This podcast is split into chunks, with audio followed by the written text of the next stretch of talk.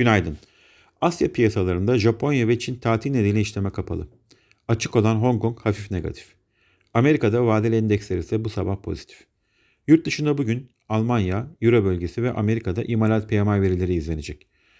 Yurt dışında bulunan para, altın, döviz, menkul kıymet ve diğer sermaye piyasası araçlarını vergi incelemesine tabi olmadan Türkiye'de değerlendirmek üzere başlatılan varlık barışı uygulamasına yararlanmak için tanınan süre 6 ay uzatıldı.